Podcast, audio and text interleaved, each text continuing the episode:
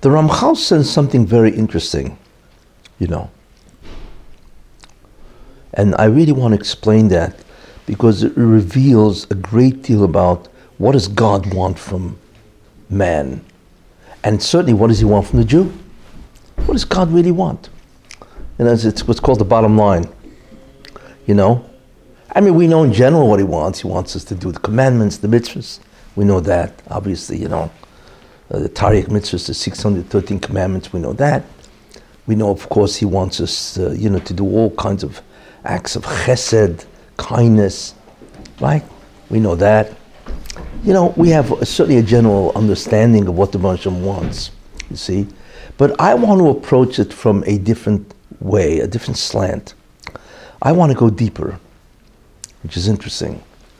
And, is, and that is that doing all this kind of stuff, all the mitzvahs and so on, really is the outer layer of something much deeper what he really wants. And that's what I'd like to talk about today, principally.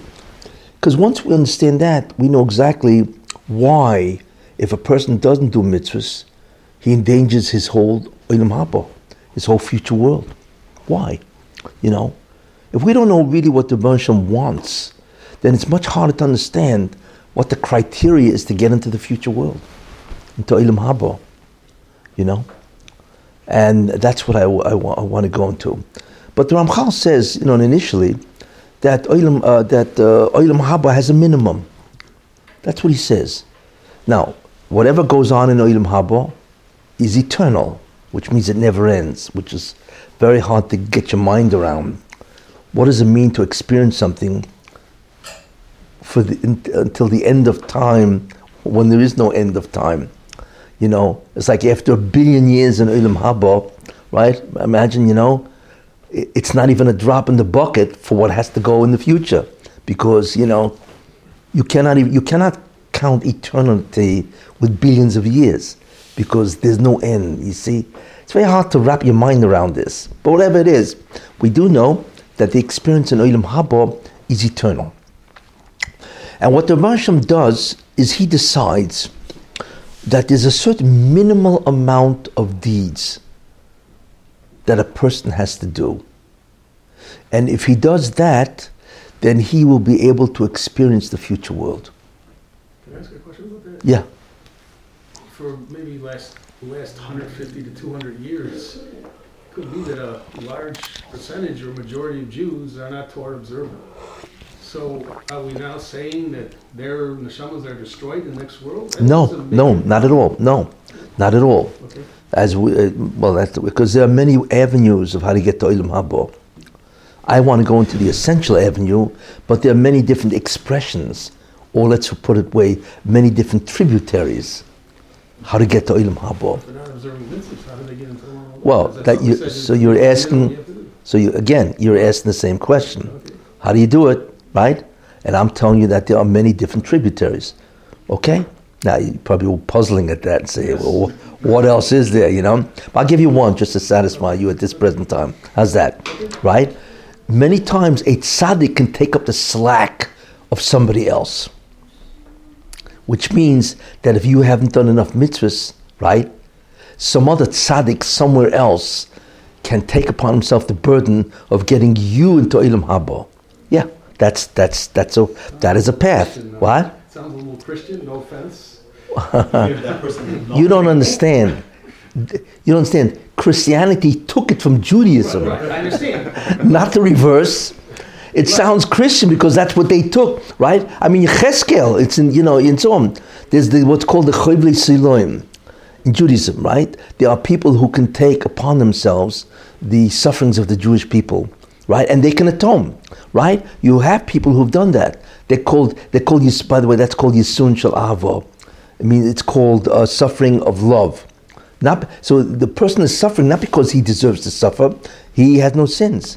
You see? He is suffering in order to alleviate the burden of the suffering that the Jews may have to go through. You see? So he can actually take away some of their debt, so to speak, and they can get Doilam Haba, you see? And so on, you know? So that's a very important idea. There are paths which the Baruch has created to make sure that almost every Jew will get into Olam Habo. Every Jew. So you have to understand that there are variations here. That's all. I gave you one. There will come a time we'll talk about much more. Because the Ramchal talks about that a little later on. All the different paths of how you can get into Olam Habo. You see? But, But anyway. Removing the daylight between Judaism and Christianity. That's You don't understand. Christianity is a theft of Judaism. So who's who's who? Christianity's been wrong for No, no, no. They're not wrong because of this. but that's one of their. They're wrong because, excuse me, who said he is the Messiah? Well, well, who said he's the Son of God? Who says any of this stuff? You know, it's like the converse, you know? It's like, here's what they reason, right? I don't want to get into this, but, you know, you know. It, it's true that the Mashiach suffers, right? That's true. And there's a whole concept of Yisur Mashiach, right? But who says if you suffer, you're the Messiah? You see, this is the problem. who says the reverse is true? It's called the converse, right? Just because Yeshu or whatever, right, suffered, so what? You know, suffering is not, is, everybody suffers. That's what life is all about. A great deal of suffering. You know what I'm saying? And so on. So does that mean you're the Messiah?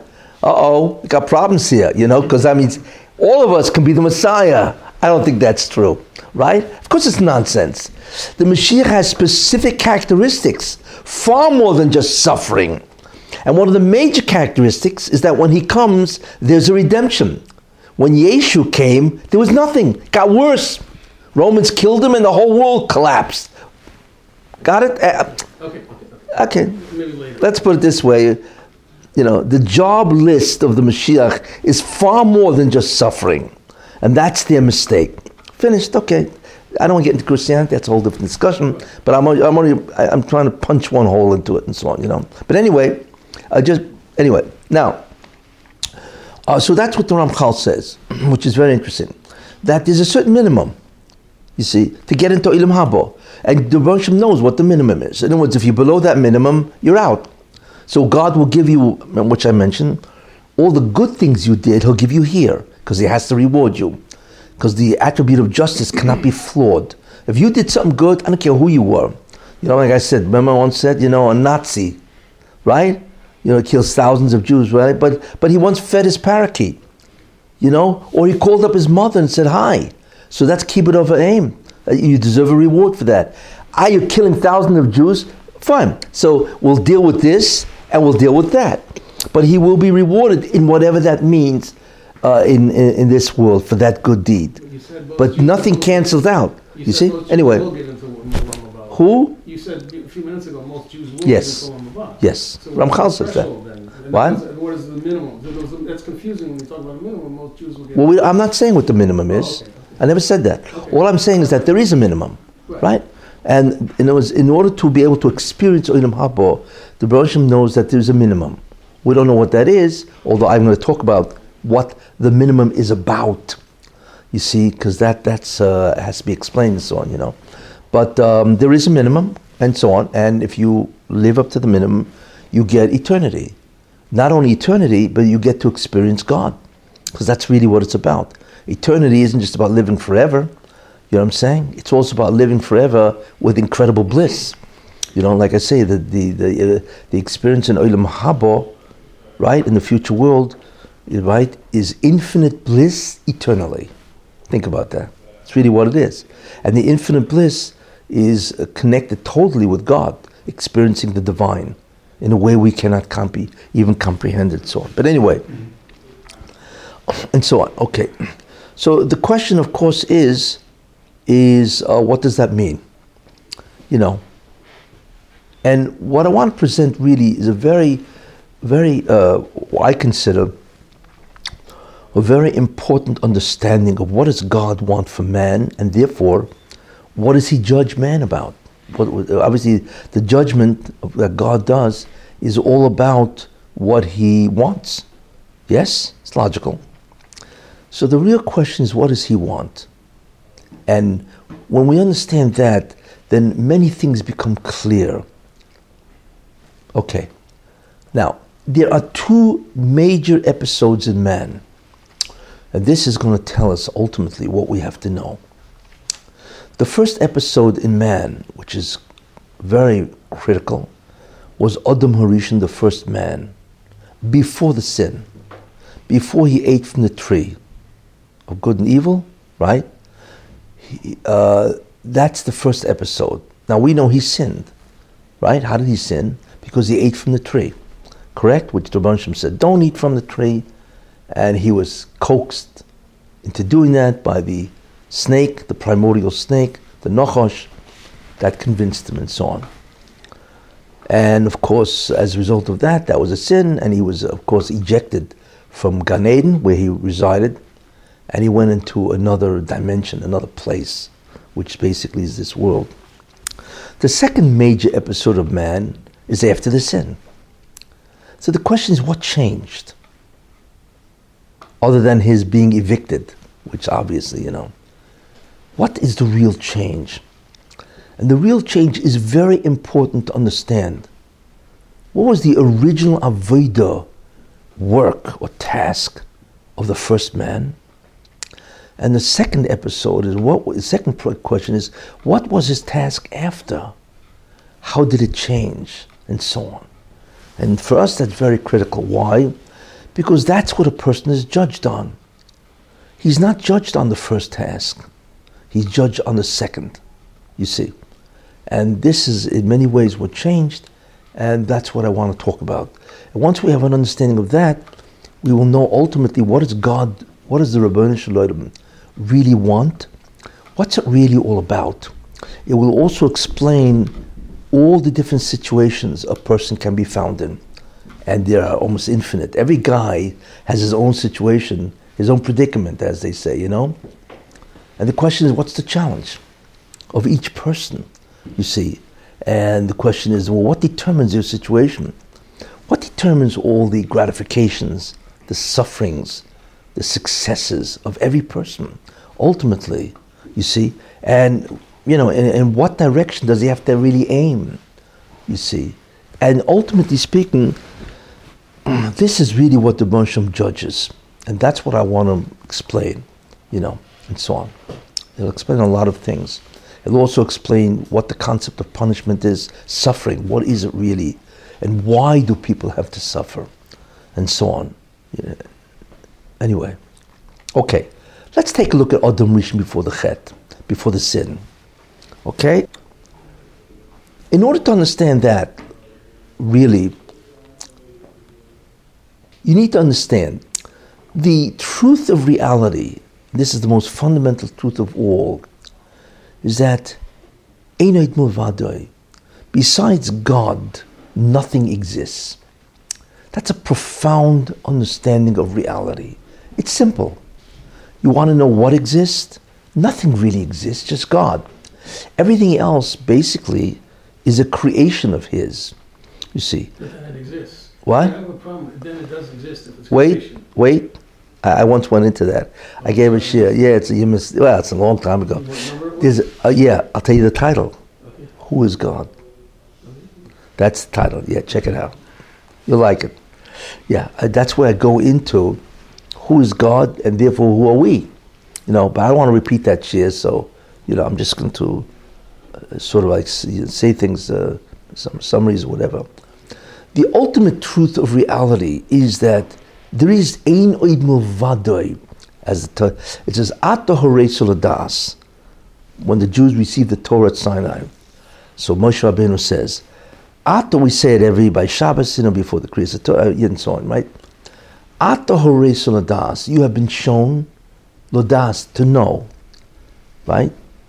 Ki Hashem hu Elokim, that God is the Lord, the Master, right? Einoid milvadoi. Besides Him, milvadoi, einoid. There's nothing else. Now, it could have, it doesn't say einoid kamoihu. There's nobody like Him. That's what it should have said. You know, mi kamoicho, who is like you. So just said einoid kamoihu. There's nobody like Him. And that's certainly true. That would have meant that He is a being of such superlatives that we cannot even comprehend the superlatives of God. But doesn't say that. It says, Eino milvadoi, besides God, there is nothing else. And that's literal. What does that mean? okay. One is that he is the originator of everything, which means that he created everything. Which means before the creation, right, there is nothing. Abs- and that's an absolute concept. There's only this being called God. Now we can figure out, we can all understand. Fine. You know. So therefore, Einod Mavade, we would say, besides God, there's nothing else.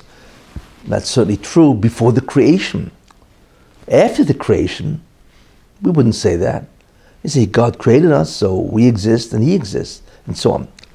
But the profound truth of that is that even after the creation, we don't exist. Now, what does that mean? I once gave an example, and that's all I will do without going more into it, you know. Imagine somebody's dreaming, okay? And in his dream, you got two guys sitting at a table, right? And they're talking to each other. This is in the dream of this guy, this guy on a couch, and he fell asleep, he's dreaming. Is the table and two guys talking to each other. And one guy says to the other, You know, we don't really exist. So the other guy says, What are you talking about? We're talking to each other. So what do you mean we don't exist? So the guy says, No, you don't understand what I'm saying. We exist relative to ourselves. But we don't really exist. We're in a dream. You see the guy on the couch? Assume the guy could say that, right? He is. We ain't. What does that mean? You know, and, uh, and that's a marshal. You know, in other words, the guy on the couch really exists. You see? Now we exist relative to the in a dream. We're a dream state. So in that sense, there is an existence. But don't ever think that we exist like the guy on the couch. You see? And not only that, not only do we not really exist like his existence, he really is, you know. The problem is if he wakes up, we're gone. So it's not like we will exist even if he wakes up, which means that we really have an existence by ourselves, independent of the dreamer, uh, you know. No, as long as he's asleep, we are. When he, ex- when he wakes up, we ain't. To talk correct English, right? I believe the Ramchal Wait. Quotes the Gemara, which does not describe it the way you're describing it. With all due respect, I don't want. I, I don't want to get into it again. Daas Tevunos is not, not, is not saying that. Again, again. Fine. With all due respect. No, it's not that I can't go into that area. That's the problem. But the Talmud You're gonna bring- This is not what the Talmud says. That's No, Einoid Mavadi, the Gemara says, right? Even a. Yeah, no, no other power besides God. Fine. That's But, what it means. yeah, okay, fine. Anyway, I, I don't want, again, I can't go into that, Okay, okay? Go check out the shir who is, anyway. Um, this is what Einoid Mavadi really means. That not only are we nobody before the, we don't exist before the creation, even after the creation, we don't exist like him. We have existence relative to ourselves, yes, but don't ever think that you exist in the same way he does. He really is, whatever that means. And we're part of his mindset, if you want to think of it that way. Anyway, uh, and that's the truth of creation, the ultimate truth. Okay, now, there are three ideas about that yichud. The first idea, okay, is that he's the only thing that exists, period, even after the creation. That means there is no, there is nothing that is besides him in reality. Okay, that's called yichud mitziusoi, the oneness of his existence. Mitzius, right? Existence. Yichud mitziusoi means the oneness of his existence. That's it. That's what it means. He's the only thing that has whatever the quality is, being or existence. Okay. The second idea of yichud is called yichud shlitasoi.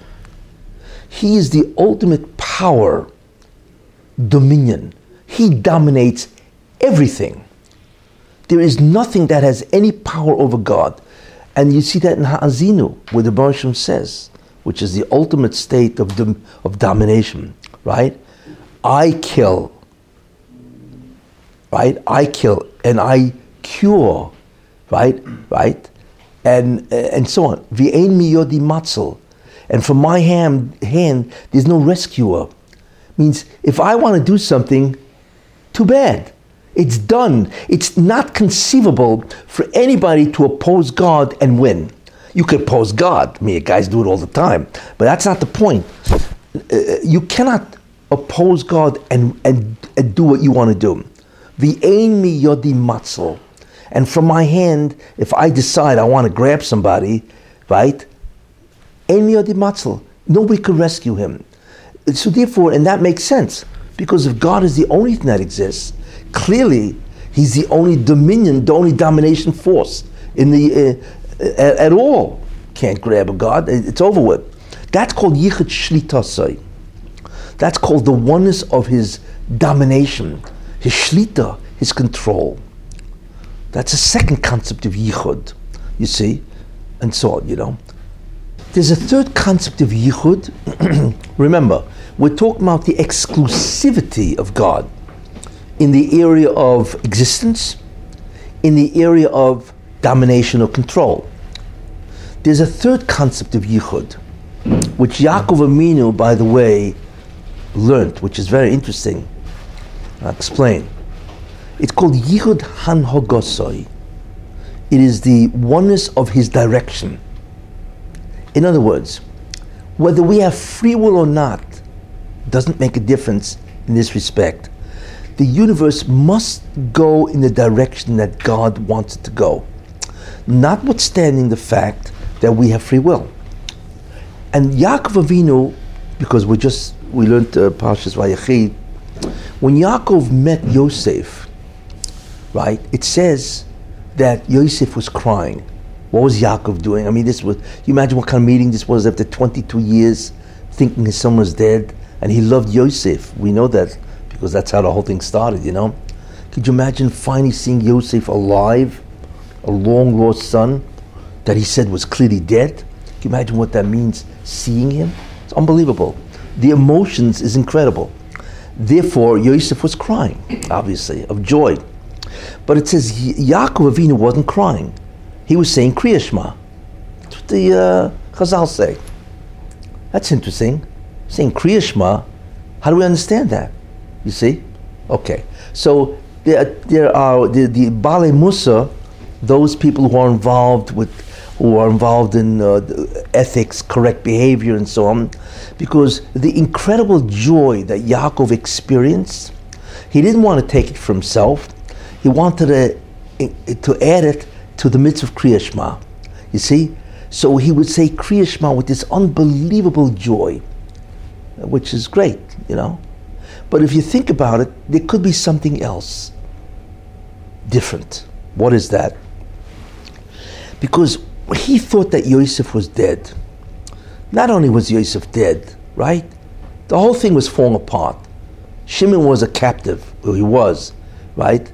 And then there's all the whole concept of all the problems that he went through with Esav, right? And then he had problems with Dinah. She was abducted by Shechem right?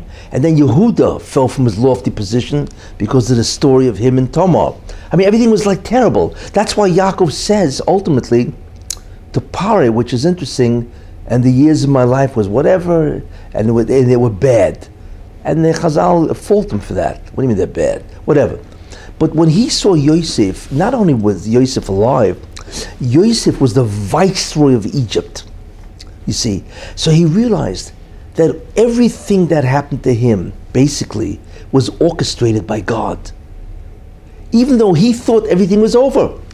You know, it's over with, right? Yosef is gone, which means one of the Shvatim are gone, and you don't have any more 12 Shvatim. So, therefore, the whole concept of 12 tribes, Shvatim, as part of a tikkun process to rectify creation, that's gone because you need 12 Shvatim, and so on, right?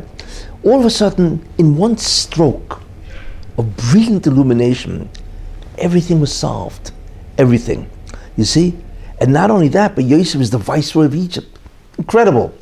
Uh, you know? And then they go to Egypt and he gets them a place in Goshen and they're able to, and Yaakov was able to live, when it says Vayechi Yaakov, 17 years. So Chazal say that he lived for the first time it was an unbelievable life you know, who knows what that means? He was able to learn Torah all day, and he was with his kids and everybody. It was like everything that was sort of like denied him the first, you know, uh, what do you call it, uh, part of his lifetime. All of a sudden, it was bliss in Olam Haba, in Olam Hazeh, I should say, in this world, you know. But Yaakov Avinu realized at that instant in time, what? That everything goes in the direction that God wants, even though we think everything's falling apart. That's called Yichud Hanhagosoi. He realized that God is the absolute master and director of creation, even though everybody has free will. That's what he saw. And now, how do you express that recognition? Shema Israel, hear Israel, the Lord our God, the Lord is one. You see, He's the only one that, that can direct the Bria, the whole creation to its intended place. You see? That's the third concept of Yichud, which is Yichud Hanhagosoi. You know, it's the absolute directorship. You see, so you got three Yichudim. Yichud Metziusai, God is the only thing that exists, and therefore, obviously, Yichud Shlitosai, God is the absolute power, period. V'ein miyodi matzel, from my hand there's no rescuer. And Yichud what? Uh, and so on. Three of them, right? This is critical. Why? Because this is really what's real. You know, in other words, if a person has to know anything about creation, this is what he has to know. Where do we see that? Because it's a pasuk, you see, where it says, "Al yishalel," okay, chochem b'chochmosoi. Let a man not glory, praise himself, because he's wise. Forget about it. Let a man not praise himself because of his power and his might. Forget about it, right? And so on, you know. If you want to glory about something that you've accomplished, with this you should glory in. What is that? Haskel v'yodoya oisi. He knows who I am. It's an incredible pasuk. What God is saying that there is no there is nothing that you can attribute to yourself. The only thing that you could take credit for is that you recognize the ultimate reality, which is me. That's it. Haskel v'yadoya oisi, that you understand and know who I am. You see? It's incredible when you think about that. Anyway, that forms a very important picture about what God wants. Now, once we understand that, this whole concept, right, of the, the three Yichudim and so on, now we get to Adam Harishon. Okay, remember, in the, in the ultimately in the bottom line of what God wants is to know and believe that reality. Those three things. Okay? That's the bottom line. That's how it starts. Okay? As I showed you what the Yichudim are and the Psukim are and so on. You know. Now, what happens in Olam Haba is this. In Olam Haba, which I, uh, you know, there's an interesting pasuk that says, "Ayin So it says everything that the prophets, everything that the prophets said, in all the, the Nach, right, is all about, right, is all about what? Olam Hazeh. But what will be in the future world, Ayin So the eye has never beheld what will be in the future world. Nobody knows. You see? Now, that's an interesting statement. Because we're all wondering, what is there? You know? And we know that Olam Haba is infinite bliss. But wow, what does that mean? You see? So I feel there's a remez. The, in the Loshen, in the expression of the Chazal, the rabbis, they don't say that the mind cannot comprehend moyach, lemasig, that the mind cannot comprehend what's in Olam Haba. It's interesting. It doesn't say that. That's really what it should have said. You know? It's a concept of hasaga. They use a different way of explaining it. Ayin lo The eye has never beheld. That's interesting. That's a different understanding. So I believe here's what it means. The eye has never beheld. You're right. I've never seen this, so I have no idea what it is, but I can understand it. That's why I've ne- my, my defect is that I cannot see it and understand it from that standpoint because I don't know what the experience is. But I, if you tell me what the experience, I can understand it. You see, that's why it doesn't say the mind has never beheld, because we can understand it. So the question then, what is it? And the answer is we experience, okay, existence itself. If you think about it, the Rabban Hashem is existence. But the Rabban as I once said, doesn't have existence. He is it. That's a whole different language than saying he has it. We have existence. And therefore, since we have it, she can be taken away. He is being per se. And nobody can understand what that means because we don't even know what the, our existence is. We know what exists, we don't know what it is that gives us existence. We don't know what the quality of being is. Now, in this world, everything has an essence, which means what exists. But there are no degrees of existence. You either exist or you don't exist. There's no in between. Actually, that's one of the laws of logic, you know. Between being and non being, there's no middle. You know what I'm saying? No, you can't be in the middle of this, you know. As they say in English, either you is or you ain't. You know, there's no middle, you see. So that's what I mean. Between existence and non existence, there's no middle, and so on, you know. Or a second, it's called the transcendental laws of logic. A second law is that, you know, um, what is that? That nothing can exist and not exist at the same time. No such thing. You cannot be and not be at the same instant in time and in the same location. Eh, it's either one or the other. You see, which is very important. Because if that was true, if you can exist and not exist simultaneously, then there would be no such thing as contradiction. Because then the thing and its contradiction can exist at the same time. So the, our whole laws of logic would be down the, down the tubes. You see, but anyway, so, so we don't understand. You can't have degrees of existence. Like I say, you can have different things, which is what exists, but you cannot have degrees. You either you is or you ain't, so to speak. There's no middle. There's no variations. There's no degrees. But no, wait.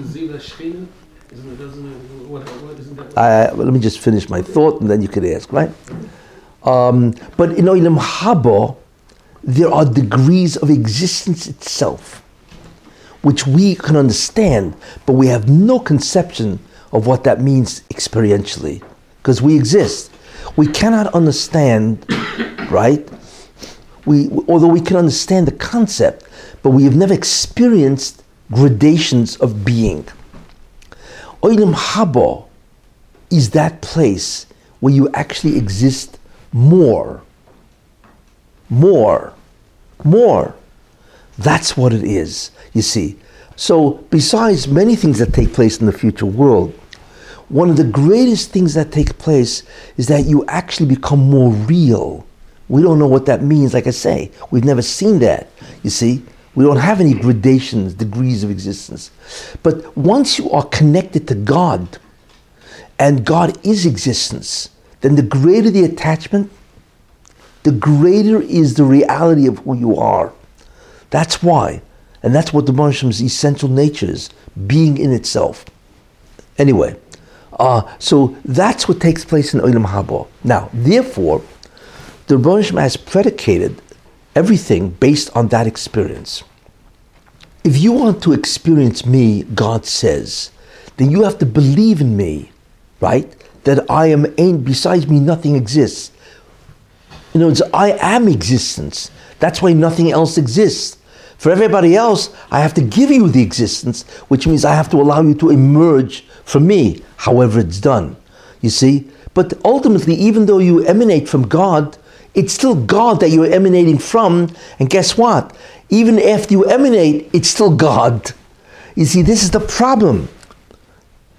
We emanate from God. You see, but the thing is, that's not that we emanate from God and now we're on our own. No, because he has to constantly input his emanation, which means you don't realize something. The Rabboni is in you. In fact, you are totally in him. It's not that he's got, which is amazing. It's not that he's somewhere else. You see, you emanate from him from, uh, if you want to use the uh, expression, from nanosecond to nanosecond. You see, why? Because you cannot have a separate existence from him because you, you are not a being that is existence itself. Only that type of a being can emanate from him, can be himself. But we who need his existence, right? We don't have it. I mean, we have it. We, we are not existence itself. We need Him to, every nanosecond, to think of us. If God diverted His attention, so to speak, for a nanosecond, you would instantly cease to exist. How are you going to exist? You're not existence itself. Wait. Therefore, ultimately speaking, right, God is in, completely in every one of us. He is so close to you that you don't even realize how close He is to you. Because without that, you couldn't exist. Therefore, Oilam Haba is interesting. It's a place, you see. Now, what the is going to do is you emanate from Him, but He's now going to allow you to feel Him in you. That's what happens in Olam Haba. And as you feel Him more and more, and that's called dvekus, or attachment, you begin to become more and more real in whatever world that in whatever world that is, and therefore, ultimately speaking, this is an upward climb. You see, and in many ways, in every nanosecond, you feel more and more real because you are attaching yourself to God, whose essence is existence itself. Now, that's the main thing that goes on in Haba. There are other things. But this is the essential concept. Therefore, what the Baruch did is very interesting. He said, if you want to experience my existence, my oilam, my right, which is really Einoid Mavadai, hey, you got to believe in Einoid Mavadai. See, that's the measure for measure. Mida keneged mida. I give an example. Imagine a guy's walking down the street, right? And all of a sudden he sees there's a Brinks truck and they're bringing in sacks of cash to the bank, right? And all of a sudden, he's walking past, and the guy says to him, Excuse me, you know, we're short-handed. When I called in sick, we need you to help us. Would you help us? We'll give you a reward. So the guy says, No problem. He says, Okay, take two sacks and go into the bank and put it in the vault, right? And the guy says, Fine. So he does that, and he works there for an hour, right? He's putting in sacks and sacks, you know probably wishing on the way, wow, maybe I could take a little of this stuff, right? right? And all of a sudden, you know, his, he, an hour's up and the guy says, thank you, okay, what's the reward? The guy says, come with me. So he takes him to the vault and he asks him, uh, where's the stuff you put? Where's the sacks of coinage or dollars or whatever, right? Where did you put it? Just what's over there in that corner. So, you know, so he says, okay, that's your reward, what you gathered. In other words, the reward is the task. It's not something else. Well, if you did this job, now I'm going to give you money. No, no, no. That what you did is the reward. See, that's what the Rebbe did. In other words, the more you believe and understand that He is the ultimate existence of everything, you will be privy to accept or understand or experience that existence. Measure for measure. You see, in the end, it's really simple. That's what happens. You see, therefore, we begin to understand that the whole Olam Hazeh is predicated on belief of Enid Mavadoy. This is what you have to understand. Now we can begin to understand other things. Let's take a look at Adam. Remember, I'm telling you a very important principle. The whole uh, uh, conception that a person has to understand is there's nothing else but God, either in existence or in dominion or in directorship. Period. That's an absolute, uh, what do you call it, um, authority, so to speak. Olam is the same thing, just the differences in your perception.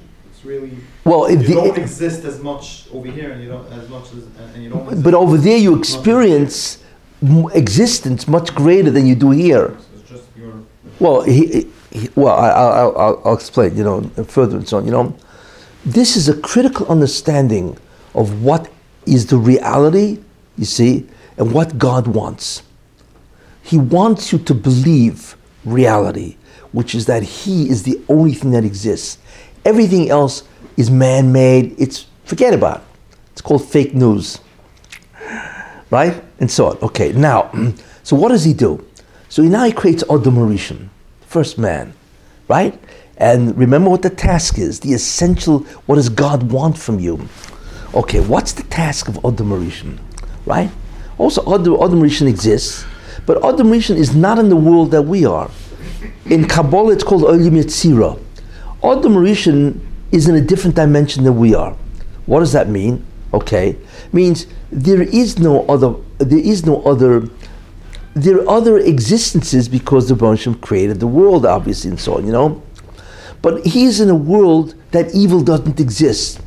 Although it is manifest in a certain sense, the Nachash, the snake is the spokesman of the Satan, but the Satan does not exist in the same dimension as Adam Rishon. You see. Now, what does the Satan want to do? And this is very interesting. Okay, what was Adam Rishon's job, first of all? His job was to understand. He knew that God was the ultimate power, obviously. He was created on the sixth day. In no way could he have fooled himself in saying, I made everything. You know, like some politicians like to do. You know, where I take credit for, you know, whatever, you know. He knew the Moshe created the whole world. He knew that. He's just incredible. And he understood what the world was. It's an unbelievable, complex place, you see. But he didn't know one other thing. He knew that God is the ultimate power, but he didn't know that God was the only thing. What he suspected that maybe there could be possibly another power like God. You see the difference? He knew that the Moshe is the only thing of power, period. The Amy Yodim uh, uh, uh, um, um, Matzel. He knew that because he saw the awesome products of God. It's incredible because he was created at the end. But he thought that there could be another power. Maybe there is not, but there could be another power like God. So he didn't understand that the only thing that exists is God. Yichud Mitziyusai. He was missing that concept. Big problem. So along comes the Nachash, right? And he says the following, and I understand what he's saying. He says, wait a minute, you know. He said you can't eat from the tree. Do you know why? So the Nachash says that besides God, there's also the tree that has a separate existence. And if you eat from that tree, you will become God. And he says that. Wow. That's exactly what Adam suspected. And the Nachash is saying that God, there's no Yichud Mitziyusoi, it's all Yichud Shlitosei. But if you eat from the tree, you can rival God. And the reason why God doesn't want you to eat from the tree, because he doesn't want any rivals. Who created that tree? No, so he, he didn't know. Well, I, there's no conversation about that, you know. So, you know, whatever it is, it, you know, the whole universe starts off with God and the tree. But the tree is more essential because then God ate from the tree. You see, you know, and therefore that's why God is God. That's why Yisrael Kim. And Rashi says that. He said, Rashi brings that down. Chazal, if you eat from the tree, you will become like God, Yisrael Kim, and that's the God's power source. You see? Now, what, uh, so, so, and the problem is Adam didn't know Yichud Mitzvah, so he, he couldn't know it because God concealed it from him, or else there would be no task. If he knew that truth, right, of course he wouldn't have eaten the tree. The whole thing is nonsense. But since that truth was denied him, right, so he thought there was a possibility. Hey, it's not a bad idea, you know? And in his mind, of course you want to be God. What's the problem here? You know, and so on. And therefore he ate from the tree. That's why. Because that was the line that the Nachash, the snake, told Chava, and she then told it over to Adam. V'yisim. And Rashi says this, that if you eat from the tree, you can become like God. Wow, what a temptation. So therefore, Adam Rishon failed to understand, because apparently with his intellect, he could have said, what are you talking about? You know, in whatever the way he could have arrived at that conclusion. But his intellect was beyond belief, Adam Rishon. In fact, it was so incredible that even the Malachim, the angels, started singing song to him, Shira, because they thought he was God. I mean, we, we, don't even understand what Adam was before the sin, you know? But anyway, that was his thought. And that was the error. And once you have that mistake, that you could be like God, of course you can eat from the tree. You see. Now, then God says to him, excuse me, you know, he said, and he warned him, on the day you will eat from that tree, you will die. Why? What is this, some kind of a punishment? Not really. It's a measure for measure. Because if you eat from the tree thinking that you can become like God, right, which means then you can exist independently of me. So measure for measure. If you think you can ex- exist independently of me, guess what? I will take away my existence of you because you think you can make it on your own. Make it on your own. Well, of course, we know he can't, and he drops dead. Me, the, the concept of death was a mida keneged mida. It was a consequence of his belief. It wasn't a punishment, you see. That's what it was. Now you become the whole logic of what's going here. Because the task of Adam was to go from Yichud Shlitasai, the absolute power, to Yichud Mitziusai, nobody else. And he failed. Therefore, what happened? Measure for measure.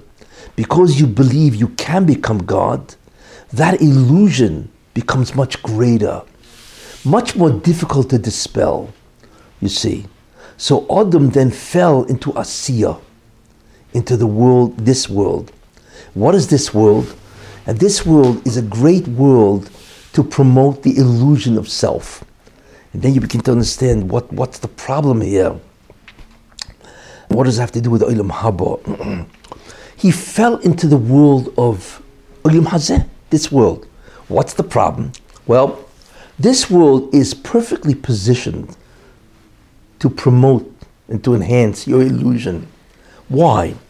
First of all, it's Geshem, it's physical. If it's physical, it's no longer spiritual. So you're not even in contact with the spiritual world. That's number one. And in the spiritual world, they see the incredible presence of God, you see. So the physical world, which is material, physical, that automatically conceals the spiritual. Bad news. The second thing is the spiritual world has period, has separation. You are here, you are there, everybody looks separate. What we look, we see a whole bunch of zulossois, others. And when you see others, then what do you get the feeling?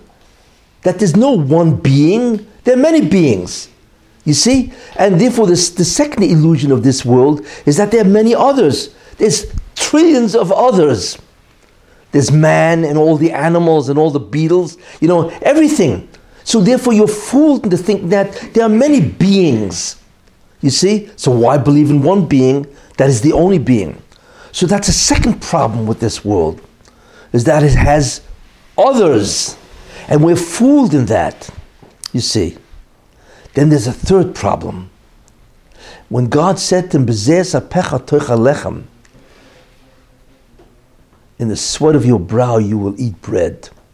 So everybody thinks, well, now you got to work for a living, right? Until now, it was all freebies. You just pluck the fruit off and eat, you know? Right? That's what everybody thinks. No. What the Marsham did is the measure for measure. Since you now have the illusion, right? You do not understand that I'm the only thing exists, that there can be others. You will now have to contend with a phenomena, none, where you believe you exist independent of me. How? Because God said, until now, you ate because you knew it wasn't you. The source of your livelihood wasn't you, it was me. Because I created everything, and now you're taking the freebies. But if the only way you could eat is by working, then you have an illusion that it's me that causes this to happen. You see, once God made your livelihood dependent on your activity, you think you're a cause. It's no longer because God is the cause. You think you're a cause. Yeah, but that increases the illusion of self. You see. So Adam Marisha now had this terrible, uh, after the Chet, he now fell into the world of the illusion of self. That I exist independent of God, which is backed up by physical world, by many beings, by the fact that whatever I do happens, and if I don't do it, it doesn't happen. Therefore, I think I am the cause. I'm the guy, right? And then we have a, a sense of self. We're all walking around. We feel we exist independent. We have a sense of self. You see, and that itself creates the illusion of self. You see, because really we don't really exist at all, like the dream, and so on. Therefore, there are at least four different things going on in this world, right? that increases the illusion of self, which is the exact opposite of Enei Mavadoi. You see, so what the Bansham did, uh, what happened was, and this is the measure for measure of Adam Rishon. You want to think that you there can be another self? Guess what? You will fall into a world that enhances that belief. And then what's your what's your challenge? You got to work through the illusions and realize that none of this is true. That it's all God. That's why it's so much harder. See, Adam Rishon in his world knew that God was the absolute power. He saw it. So from there, it wasn't such a big drop to go, well, maybe it's the only power. There can't be another power. We, however, are faced with something much worse, much greater challenge. We are confronted constantly with things that indicate to us that we're somebody. We are a cause. We don't need God. You know, uh, this is the problem. And one of the worst things that God did to us is not only create an Olam Hazeh, which is physical, bad news one, many beings, bad news two, but the fact that we have a sense of self, bad news three. But that's aggravated by what? Because only the only thing that will get done is if we do it. So therefore, we think we has the, it's called the illusion of causality. And if I'm a true cause, course I exist independent. Where's God? He didn't do it. It's me. That's the mistake, and uh, and that is the world of Adam Rishon. He fell into that. He fell into a world that embodies and enhances, promotes the illusion of self. But the real concept is not that. The real concept is Einu Milvadoy, you see? And that's what God wants. He wants you to believe the reality, of which is Eidim Habo, which is Einu Milvadoy. Now we understand. Very important idea. So he, I'll give you a very interesting ratio. It's called the SG ratio. S stands for self, G stands for God. In a given life, right? What's the ratio of belief? Is it more self, less God? Is it more God, less self? You see. Now let me show you what the Bansham did, which is very interesting. The Bansham now creates many, many different qualities of existence. For instance, chesed. Why do we have to be about chesed? Why? I mean, don't get me wrong, it's nice. It's nice to help somebody else out, do a chesed, which is an act of kindness. Why? Why does it exist? Why does mercy exist? You see? Why does happiness exist? Why does pride exist? What is this all about? You see, I will tell you. Because each one of these things, what God created is all the qualities plus the mitzvahs that He wants to exist. Because each one of them, you will be placed in a specific predicament or situation in this world that will embody all these possible qualities. You see? Forget about why.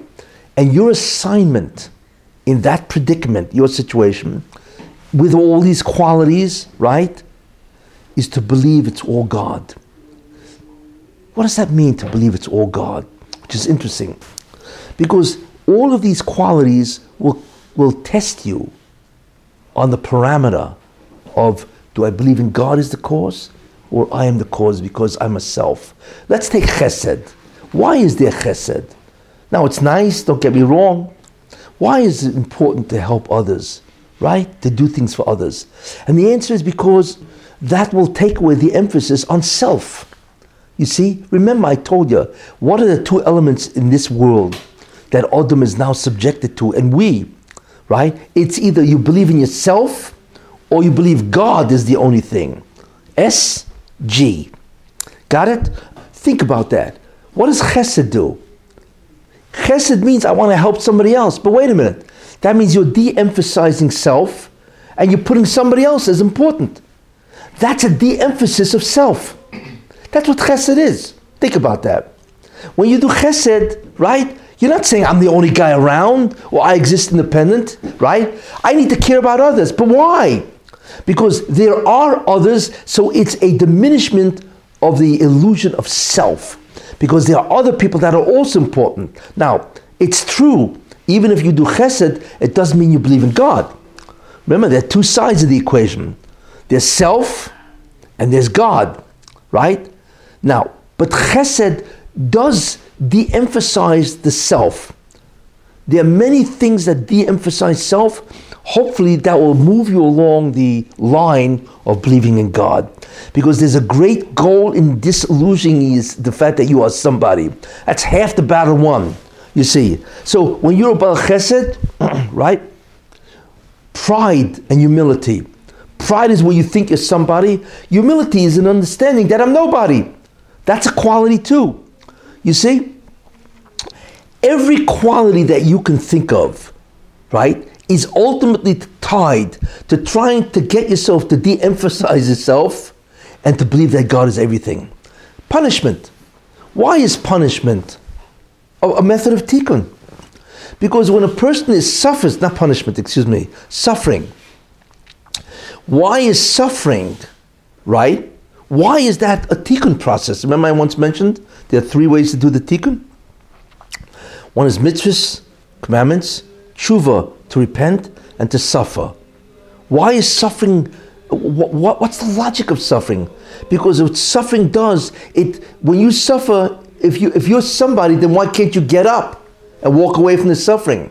Suffering is a great teacher that you're nobody. And you got to go through the suffering. You see, what that does is again, it de emphasizes self. And hopefully, you'll then move toward that God is everything. You see, so there are many qualities and phenomena that are there to de emphasize and remove the illusion that you're somebody. You see? Therefore, all the qualities really place you in this challenge. And that's your assignment. Will you believe you're somebody? Or you de- will you deny self and that God is everything? It's always that. Why? Because that's the bottom line of Olam Haba. That's why. You see? So therefore, if you take a look at all this, what God did is all the qualities which I just mentioned. You know, there's pride, there's humility, there's chesed, there's there's graciousness, right? There's gratitude. Uh, gratitude. Will you think that what?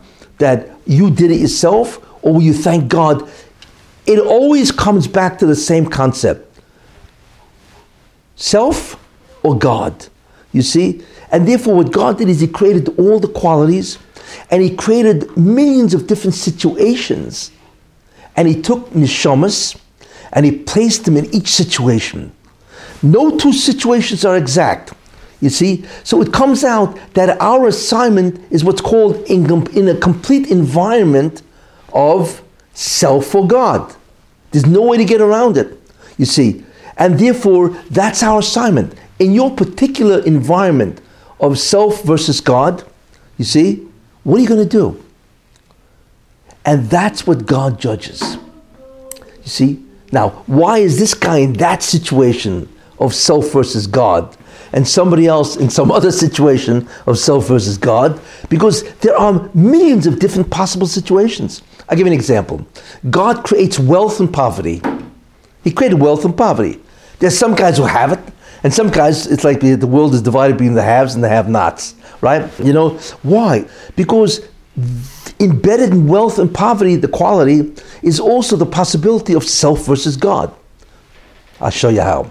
You're wealthy, right? So a guy can say, "I'm wealthy because it's my hmm. brilliance. I'm the guy who made me wealthy." So that's pride, you see. Or why should I do chesed? It's my money. I'm not going to give it out. You see, but that's all in the service of self. But he could do it in the service of God, where he could say, It's not me, wealth comes from God. You see? And not only that, let me use it to help people. So it comes out that wealth is a perfect phenomenon that throws you into this quandary self and God. Poverty, same thing.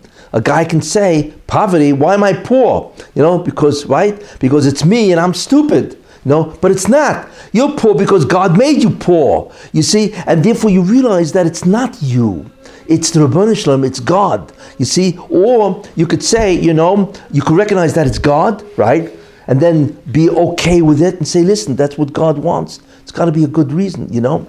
Or you could say, I'm poor and, and be disgruntled and say, how could this be? You see, and be angry. See, so you see, wealth and poverty is nothing more than a possibility of self versus God. You see how incredible the whole thing lines up. In other words, everything you do is always, is it me or is it him? You see? And therefore, God chooses which particular predicament or situation of self versus God you'll be in. You see? That's why all these qualities ultimately lead to the same thing. You are assigned in a particular area to exemplify or be challenged by self versus God. That's the one common denominator that unites everything. Now, the question as to why you're in this predicament why not some other? That depends on your root neshama. Which only God knows. It depends on where you emanate from, and that's all mystical and so on. You know, you know. In other words, it could be some root neshama, and that's how it all starts. Whatever, right? That therefore, okay, this root neshama has to go through this predicament or situation in order to be thrust into the challenge of self versus God, and that's his assignment. You see, and if he chooses, and now we begin to understand, if he chooses self more than God, there's the minimum. Why? Because Olam Haba is all about God and nothing about self. So there's a minimum of how much did you choose the SG ratio, the self versus God ratio. If the majority of your life in many ways, and every sin is nothing more than a statement of self because I can do what I want. He doesn't exist. I exist independent, so I can do whatever I want. Everything is a reflection of self versus God. Now, if you go through a lifetime where most of your choices was self, you see, right? Then how do you have Olam Haba? You cannot appreciate God because everything's been about self. You see? So God said there's a certain minimum of God that you let in. It means that you chose in your assigned area all the qualities and your situations and so on, you know? So if the overwhelming majority is the choice of self, you see, then uh, it's over with. Because you cannot get Olam Haba, which is fundamentally only God. However, if you've chosen God, mostly, then even if there is self, and there always is some, it's a whole, takes a lifetime to get rid of the illusion of self, you see, then you get Olam Haba. And now you understand what something. Oh, the Ramchal in Mesilas Yesharim, the last attribute that he talks about that you have to work on is anivus, humility. Why? Humility is just an attribute. No, it's not. It's the end all because humility means it's God, not self. That's why that's the last parak, chapter in Mesilas Yesharim. Because we don't realize, in the end, humility is the ultimate statement that God is everything and I am basically nothing. I exist to serve Him. That's humility. The reverse of that is haughtiness and pride, where I am. You see? And that's why that's the last chapter in Mesilas Yesharim, because it is the ultimate goal. The Ramchal is not telling you this as a midah, as a characteristic, an, a, a, a, you know, a, good character. Of course it is. But that is the ultimate goal. Pride or humility. Self or God. That's really what it is. Why was Moshe Rabbeinu the greatest? We cannot even measure his humility. The most humble person. He most what? The most humble person. Yeah, what, what does that mean? I mean, was what's the Torah trying to praise a characteristic of Moshe? No. What it's trying to say is Moshe Rabbeinu reached the greatest ratio of self versus God. It's all God. He got it. So that's why the Torah praises him as what? As the most humble man who ever lived. Now you can understand. It's not because also God is trying to say, by the way, I want to tell you who this Moses was, who Moshe was. Well, he's a really humble guy, you know. I'm, I'm sure he was more than humble. You know what I'm saying? But humility is the end of the path, it's the end of the road. Humility meant that the ratio that he lived with and died with is 99.999% God and 0.0001% self. And I, I may even be wrong on that. It could have been 100% God. You see, that's what the SG ratio is. You see, it's humility in the end That's, the, that's why the Ramchal has it at the end. That's why the Torah praises Moshe Rabbeinu. You see? And that's why, in the end, that is the greatest of all midas, is humility. Because humility means it's all God to the extent that you're humble, and self is nothing. You see? So we understand beautifully what's going on. In the beginning, the task of Adam before the sin was don't think there's another power possible. Why? Because God is the only thing that can exist. You see? Along comes the snake and says, Excuse me, there's the tree. But that told Adam that it's possible to be another power to rival God. Right?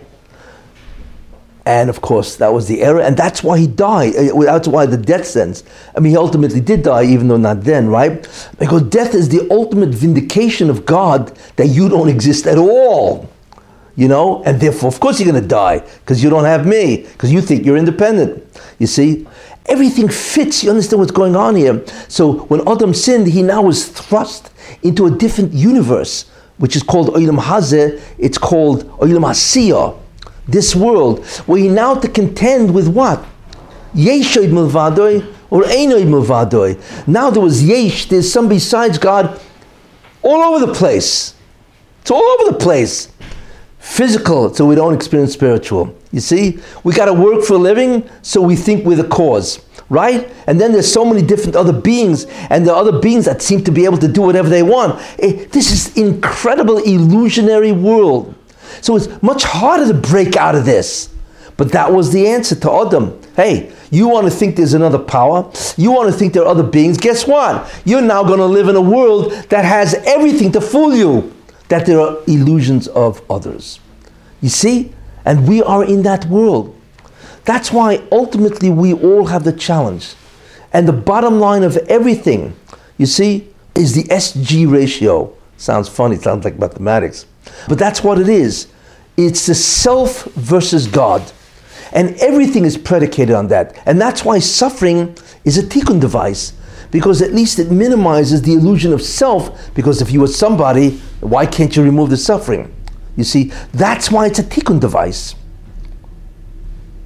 And so on, you see. But ultimately, and a mitzvah is a device that allows you to say, I observe your commandments.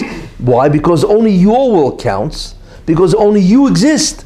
That's what a mitzvah is. And tshuva counts as a tikkun device. Why? Because when you say do tshuva, what are you really saying? I retract my testimony that I'm somebody, and I want to say I'm sorry, and guess what? You're everybody, and that's why repentance is a tikkun device. You see, everything centers around that. Everything. And that's what Odom was all about, you see? And that's what God measures now you come full circle. You see, of Olam Haba. Since Olam Haba is the place of the SG ratio, right? So there's a minimum. How much self were you employed in? You see? Uh, that's what God judges. So we need to strive, and that's why mitzvahs and tshuva, why all this is so important, because a mitzvah and tshuva, these are vehicles, instruments, where we can change the SG ratio, where we can say it's God and not self. They are nothing more than vehicles to do that. That's why without mitzvahs and tshuva, forget about it. Then the only thing God is stuck with, if He wants to help you out, is suffering. Because at least that will diminish your illusion of self. It's half the way there. You see, that's the problem here. But if you do mitzvahs and tshuva, of course it's different. In any case, that's what God wants. He wants the ratio of SG to be G, not S. And there's a minimum of S that he will tolerate, so to speak. We don't know what that is, obviously, but if you're too much into self, where you think you're everything, somebody, and so on, and there's so many different ways to do that, and so on. I'm not going into that, right? Then, in, in that sense, you are failing. You see? And there's a minimum which we don't know. Because you cannot experience a world, Olam Haba, the future world, where the only thing that counts is God, and that's the only experience going on if there's a tremendous amount of illusion of self. That's the, the key concept. And that's why also, one more statement, in the Gemara it says, Lefum tsara agra.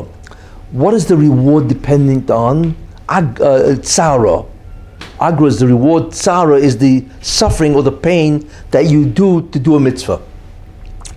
Why? And the answer is because if you want to do something that involves a little self sacrifice, it testifies to God, but not so much because it wasn't no big deal. But what happens in order to do a mitzvah? You got to go through, you know, you know, as they say, you know, all kinds of uh, obstacles and hurdles and all that.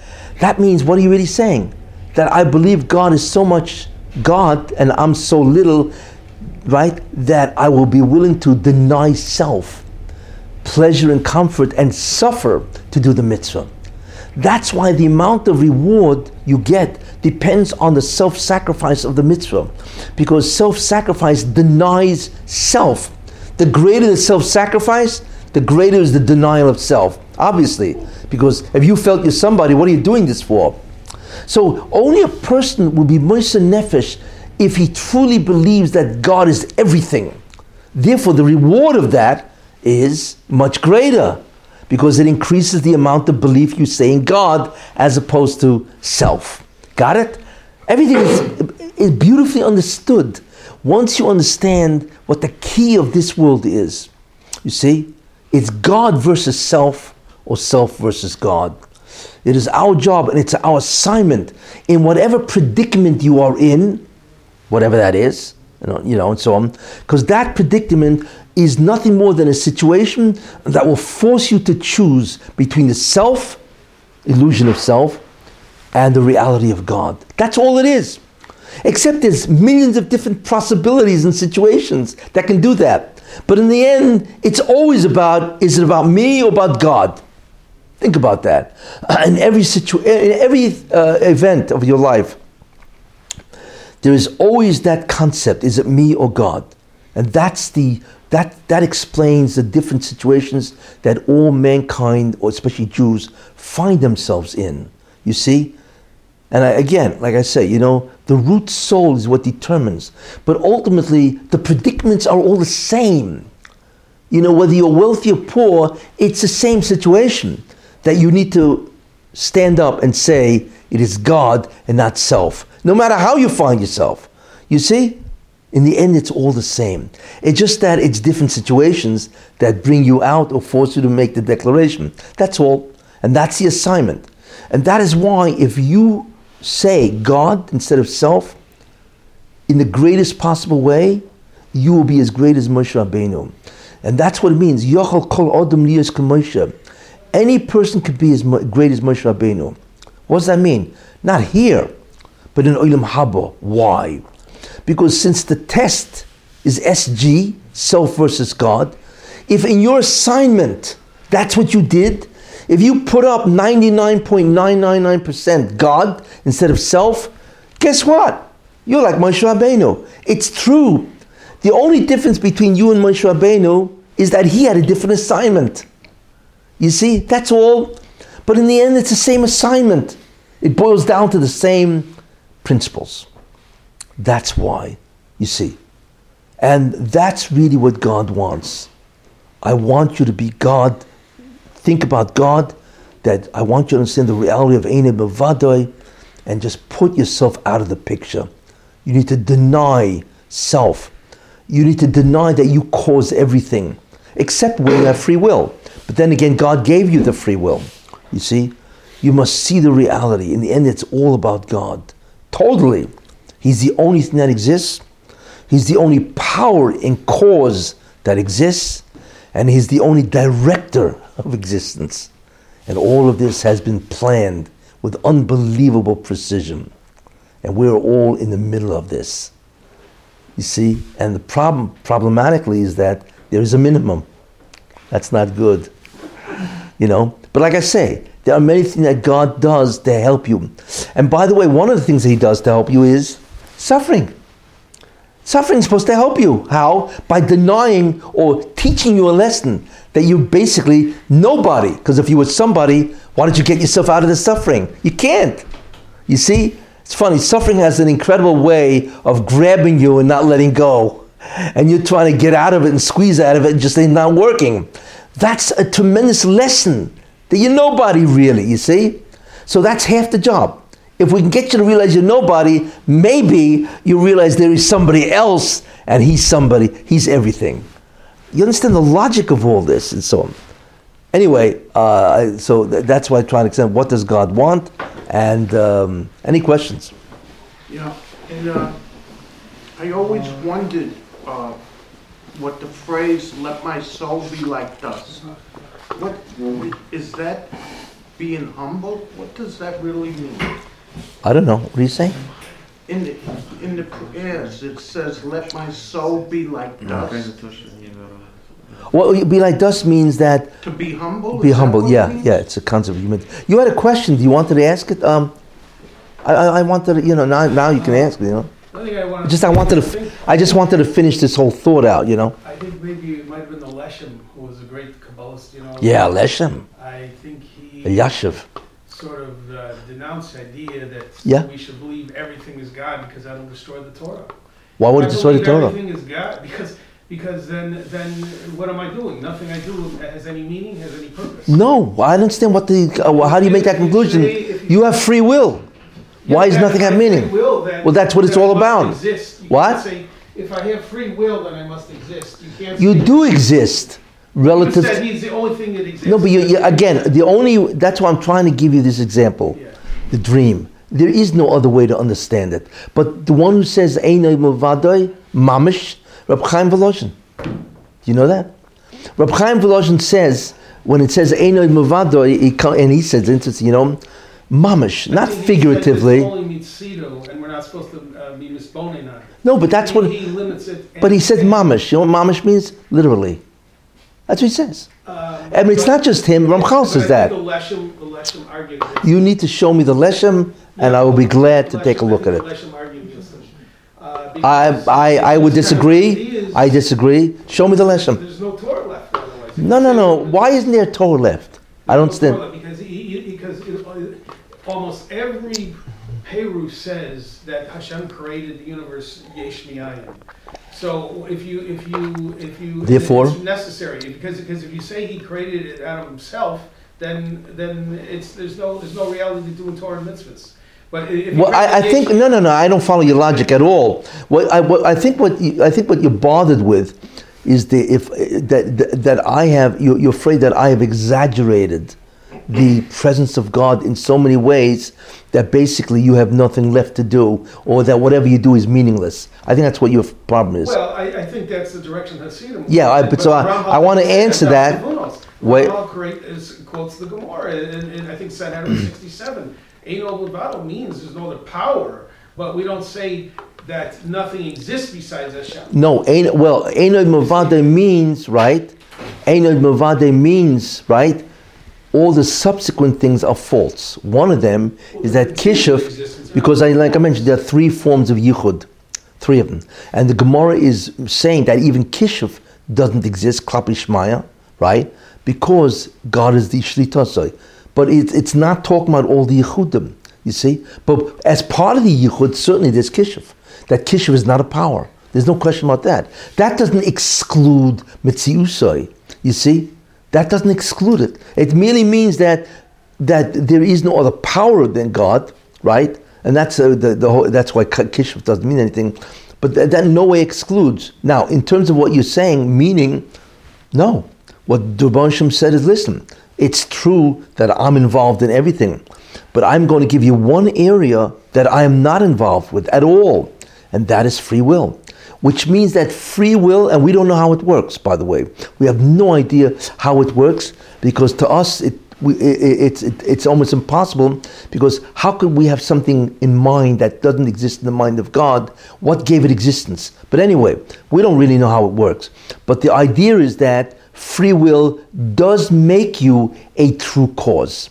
We have no idea how it works, but that's what free will is. You are a true cause in the one area called free will. And you know what that called free will is? In that what the area of uh, which I once gave a um, free will?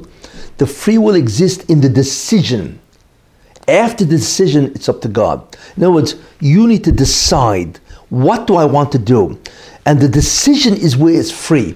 God does not put into your mind a decision. You decide. Now, whether you'll be able to carry it out, it's all God. But it does make a difference. Yeah, but once you say Anyway. there's free will, you can't say that Hashem is the only thing that exists then. No, no, no, no.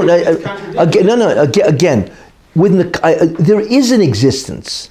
There is, but we don't understand what it means. There is. We exist. See, you, you, you're fooled by the fact. I understand. Hashem is a necessary existence. We are contingent existence. I understand. But no, no, but all I'm saying is this. Einoid milvadoi mamish. The Reb Chaim Volozhin says this. God literally is the only thing that exists. And we don't understand, then how could we be talking to him or praying to him? We don't know. That is a mystery beyond us. But in whatever it is, we need to understand he not only he's the only director, he's the only force or cause, he's the only thing that is. And that's what Einoid milvadoi means. And Reb Chaim Volozhin says that openly. Mamish. Literally. Not figuratively. Literally. Now, so what I try to wait. No, no, no, no, no. Mitzidoi. We don't exist mitzidoi. That's what it means. And it answers many questions. Now, We do. not, we cannot penetrate the mystery of that. We don't know. We cannot. But we do know uh, that he is Einu Mavadoi. And Olam Habo is experiencing that Einu Mavadoi eternally. But we don't know how it works. Nobody knows. Because to understand why we don't exist, which would mean automatically that you would not exist to understand it. This is the problem. There are malachim that are trying to figure this out. And as soon as they get close to understanding what Einod Bavada is, they cease. Because how could you understand that, that you don't exist? But that is the, you have to check it out. The only thing that God did where we, where we exercise independent existence, which is a complete mystery, as I pointed out, is Bechira. Uh, but free will exists only in the decision process itself. After that, it's all God. All God. But now, so the only way I can explain that, the mystery, is by the example of the dream. There is no way to understand it. But this is what's brought down, really. That's the, you know, it's, it's, and so on. One Head Shar on your- Gimel, can I say one other thing? In Shar Sure. Gimel, I think Perik Gimel of Nefesh HaChaim, he Yeah. fools believe everything is God. He uses very strong language, look it up in there. But that doesn't mean this is a fool's errand. I'm not calling you a fool, Rabbi. You know, I- I'm calling a fool, Rabbi, but he says, I- I- he's, he's addressing, I think, the Hasidim. You mu- uh, wa- wa- wait, wait, wait, wait a minute, wait a minute. That's I think- I that's think he is.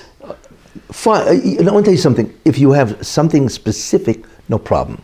But you're much too vague, and No, there's not enough material. I think it's in uh, uh, Shar Shar Gimel, if I recall. But then you need to Fools. understand, fine, you need to understand why it's foolish. Why? Why? What was foolish about that? Well, first of all, he talked about.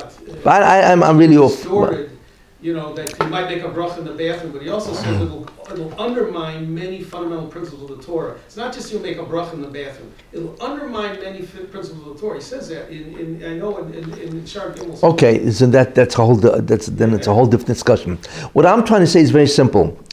Um, this is what Einod Mavade means, and the, the mystery of how it is, we do not know at all. We cannot know, obviously, and so on.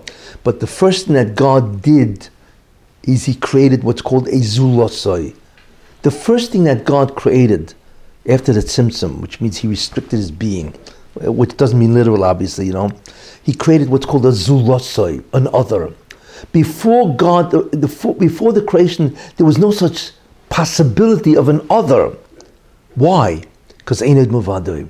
Because he's the only thing that exists at all. So what he did is he created an other. But the, the interesting thing about it is that, and then once you have the uh, ability of other, that you can bring anything into existence. Okay. The problem is the other doesn't exist like him, even after the other. But it still exists. But but, see, but it, it exists the same way as a dr- people in a dream exist with the dreamer. It's a little dangerous with all due respect, because it means that. Anyway, uh, okay, yeah, okay. Actions have no meaning. Problem. No, because relative to ourselves, we exist. That's all we need to know. In other words, there's an olam haba. Everything exists relative to ourselves, and as far as we're concerned, that's fine. I, what, what's you talk about what exists, uh, what, how we look relative to Hashem, you can't even talk. You know, that's the problem. You're, you're, you're really sort of in, intimating that maybe we, you know, that because we have to realize that God doesn't have facsimiles. God is not a man, right? He's not an angel. He has no facsimiles. Nothing, right? and even what he created, which is the concept of other, right? He's not them. He's not an other. Because he's when it says God, you know, it says Avani lo shanisi in the in the in the in, uh, and I have not changed. What do you mean you haven't changed? There's you before the creation, and there's you after the creation. So what do you mean you haven't changed? Right? Interesting. And the answer is he never changed. Because he really never created anything. Based on his perspective, there is no creation. Uh, in some way, we, we don't understand the mystery of I have never changed. From his perspective. Anyway. That's where, I- that's where I think the problem is. The only perspective we have is our own perspective. You can't talk about what his perspective is. How can you- I often joke and I say, if we if nothing exists besides God, so why can't a guy lay himself down in the middle of a highway and say, listen, what's the problem here? Cars don't exist, right? But here's the problem. No, here's the problem. That a car which is a relative existence can kill a person who is also relative existence. You see, there are rules in relative existence. But in the end, the most I can tell you is that our existence not only is not like him, you know, it cannot sustain itself without him at all, Contingent existence. correct? And not only that, in the end, to God, nothing happened. We don't understand that. That is a mystery which we don't. And by the way, Moshe Rabbeinu want to know what that means.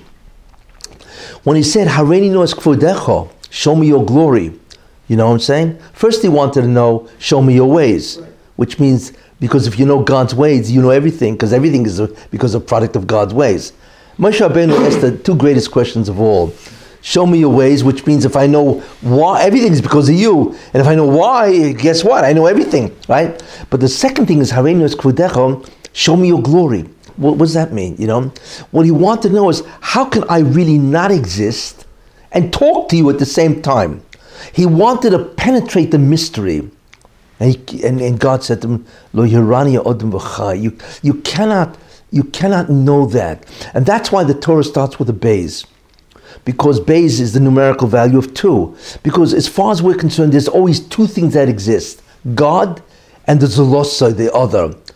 Period. That's why the Torah doesn't start with Aleph, but it starts with a Beis. Because in the end of time, as far as we're concerned, we exist and we get all the pleasure that that means and Olam Hab and so on. But the ultimate truth, reality, is that God, in the end, basically did nothing based on His existence.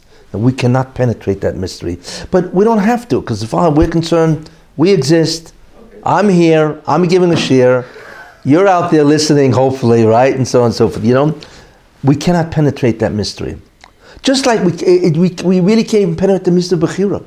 How can I cause something that's not in the mind, mind of God? whole idea even talking about Anyway. the dream. See, my, my main problem, I think, was maybe with your dream metaphor, because that's almost like talking about what we look like relative to Hashem. What? How can you even talk about that? What? The dream metaphor. Yeah. That's isn't that? Aren't you trying to describe us what we look like relative to, to Hashem? so that's that's my problem. I think. I was trying to compare the existence of the dream to God, the sleeper who's sleeping. That's what I was trying to do.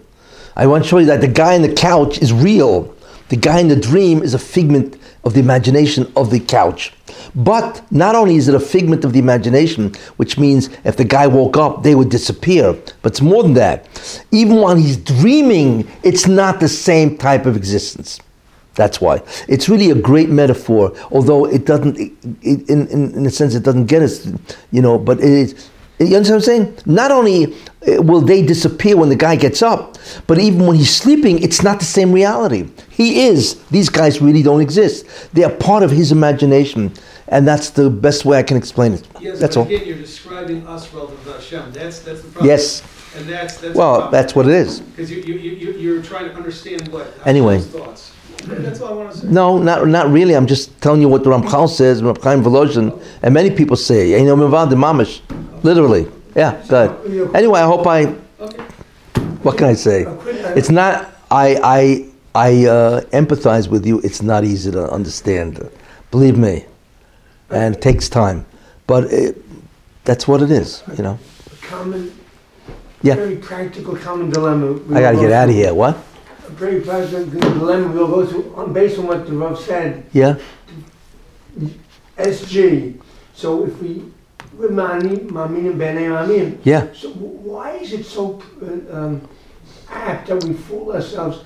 But every Lakewood, everyone wants to learn Torah 24 7. Okay. Um, we gotta make, but we don't work a little bit. There's no parnasa, can't do it. Right? That's the, I don't that's see the issue. I don't see where you're going with If, this. we, if it was more G than S, Yeah.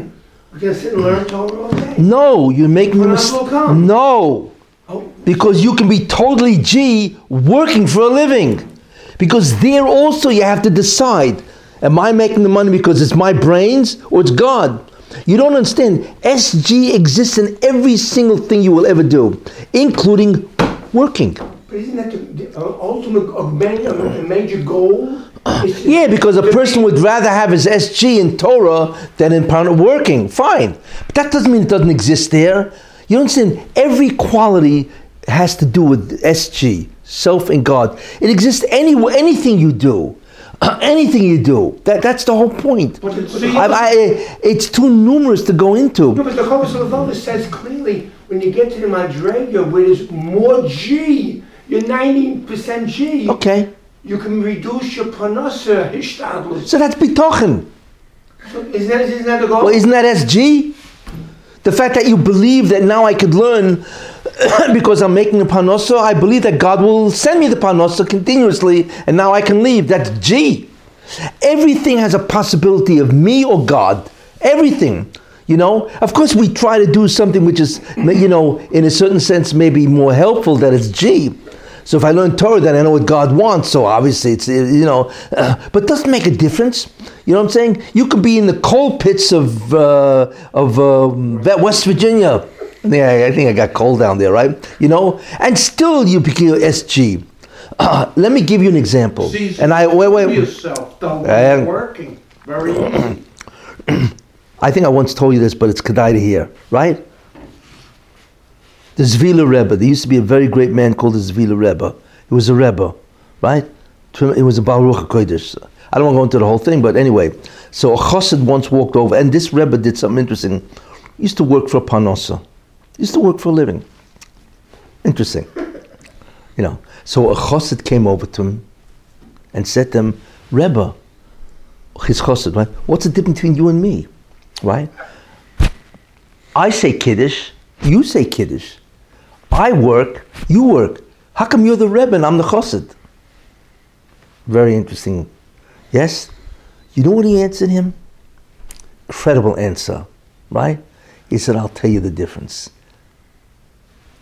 When I'm in the shop, right? Because I'm working, right? I'm thinking of Kiddush.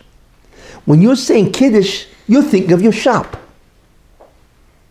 Let that sink in. What was he saying? When I'm in the shop, I'm thinking of what? Of Kiddush, you know, a Shabbos and God. I'm, I'm thinking about G, not S. When you're saying Kiddush, which you're supposed to be thinking of God, you're thinking of S, self. Well, did I make enough money today? You know, do I have enough inventory? Do I have enough marketing? Uh, that's all about S, because you think you're the one who generates parnasa. So it doesn't, from there you see, it doesn't make a difference what you do. it's what's your mindset. You can be God working, or you can be self in the beis medrash. It doesn't make a difference. You know, a guy can say he- he's talking with his uh, chavrusa, you know, is- is- and he comes up with a chiddush, uh, you know, and and you know, he said, "Wow, what a chiddush! Uh, I'm absolutely brilliant." Yes, well, he's talking about a new interpretation of Navaleh, chiddush of, of Torah, right? Right, and he's into S. Think about that, right? that's the you have to it's the mindset ultimately that determines uh, is itself, because the illusion is in the mind. It's not in the body. You know it's what do you think about this? So the illusion of self is the mind and therefore the dedication to god is the mind. Yes? Nobody knows what you're doing and so on you see so in the end, that's what the Zvila Rebbe is saying. In the it's in the, in the mind. So when I'm working, right, I'm thinking about Kiddush, Shabbos, God. When you're in the store, when you're saying Kiddush, you should be thinking about God instead of thinking about the store. Come on, you see. That doesn't mean the store's an illusion, though. That's the problem I have. You know, I, I'm no, no, but that's where the concept of self or God exists. It exists basically in the mind. Therefore, it doesn't make a difference what you're doing. You see, you can do it, no matter where you are. You can be doing God. You can be thinking about God, or you can be thinking about who I am. That's all. It's a nice, interesting story that classically illustrates the difference between the Zvila Rebbe and its Chassid. And it's true, you know, because, uh, you know, it doesn't make any difference where you are. This man was totally devoted to God, and therefore work was an interference in his ability to go to learn Torah. Was the other guy, Kiddush was an interference in his ability to go. Nebuchadnezzar had to take off a Shabbos. He couldn't keep working. It's all mind, you see, and that's what he said. Anyway, that's what I wanted to illustrate there.